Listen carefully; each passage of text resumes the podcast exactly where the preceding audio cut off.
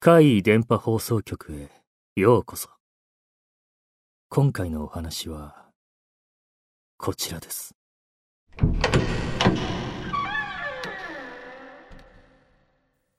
二人の女。私が幼い頃、おばさんのいる田舎に家族で泊まりに行った時の話です。本当に何もない田舎なんですよ。見渡す限り畑や林ばかり、絵に描いたような田舎でした。私は退屈で退屈で、弟を連れてその辺を散歩しに出かけました。少し歩くと、前方から赤い車が走ってきました。この田舎には似つかわしくない派手な色です。私たちは道の端によってすれ違ったその車をしばらく見送っていました。すると車は右に曲がって林の中に入って行きます。あそこには何があるんだろう。特に何かがあるとは思えないけど。私たちは歩き出し、散歩を続けました。しばらく歩くと、川が見えてきました。緑と茶色しか見えない田舎なので、新鮮に思い、川を眺めていました。すると、川の真ん中あたりに何かが動いているのを見つけました。何だろうと思い目を凝らしますが、よくわかりません。オレンジ色とか何かカラフルな物体の周りがバシャバシャと動いている。それを弟と一緒に見ていると、犬を連れた近所のおじさんがやってきました。おじさんは一緒に川を見て、ありゃ魚かなと言いましたが、やっぱりちゃんとは見えないみたいです。黒い岩のようなものに魚が群がってるように見えるけど、そんなところに群がるとは思えない、というようなことを言いました。黒い岩？私にはカラフルな何かに見えていたのですが、私ははっきり知りたくて別の大人を呼んでこようと弟とおじさんと犬を残して家まで走りました。家では大人たちは何やら忙しそうにしています。手が空いてそうだったのが、当時高校生だったいとこのお姉ちゃんでした。幼い私からすれば、高校生でも大人のように見えたので、急いでお姉ちゃんと川まで戻りました。お姉ちゃんはしばらく観察した後、これはダメだ、家に戻ろう、と言い、私たちは家まで連れて行かれてしまいました。その後、大勢の警察の人たちが川にやってきて、大騒ぎでした。私たちが見たあれは、女性の遺体だったのです。そこに、魚が群がっていた。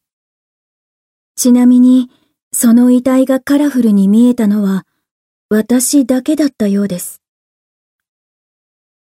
この田舎では、女性の変死体が上がるなんてことは滅多にないので、近隣の警察関係者が大勢応援に駆けつけていました。そのせいで暇になった地元の駐在さんが、一応第一発見者である私を聴取することになりました。とはいえ、私は幼い子供です。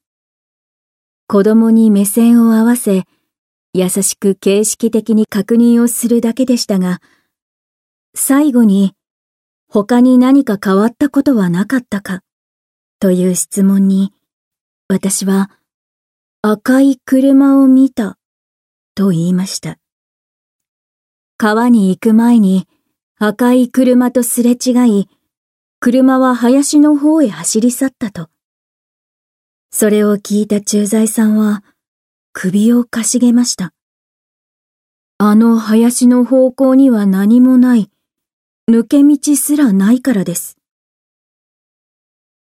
私がこの当時他に知ることができたのは、川で亡くなっていた女性は地元の人ではなく、歴史して数時間が経過していたこと。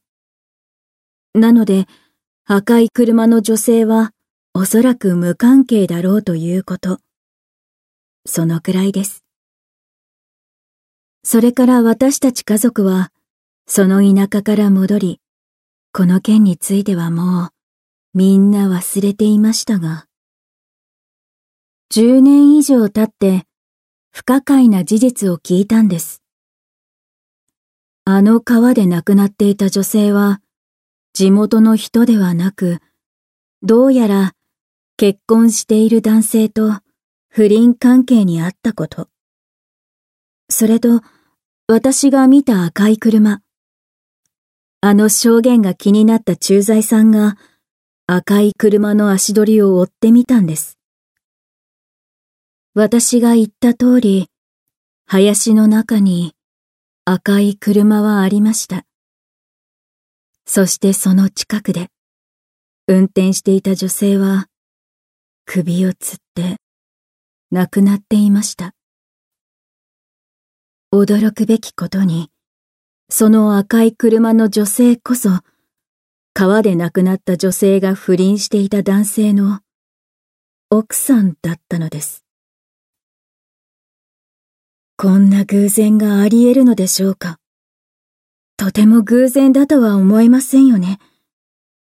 一人の男性をめぐる二人の女性が、地元でもない田舎で、同じ日に亡くなるなんて、ですが、二人の死亡時刻が数時間離れていたのと、二人の死に事件性が確認できないことで、警察は事故と自殺で処理したようでした。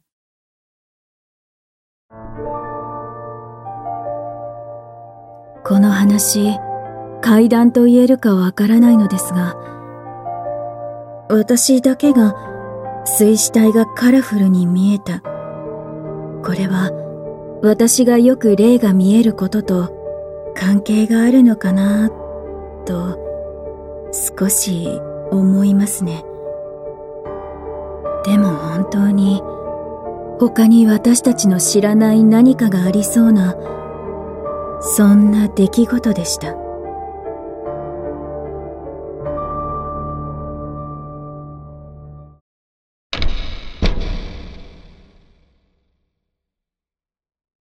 いかがでしたか？次は、あなたの身に起こったお話を聞かせてくださいね。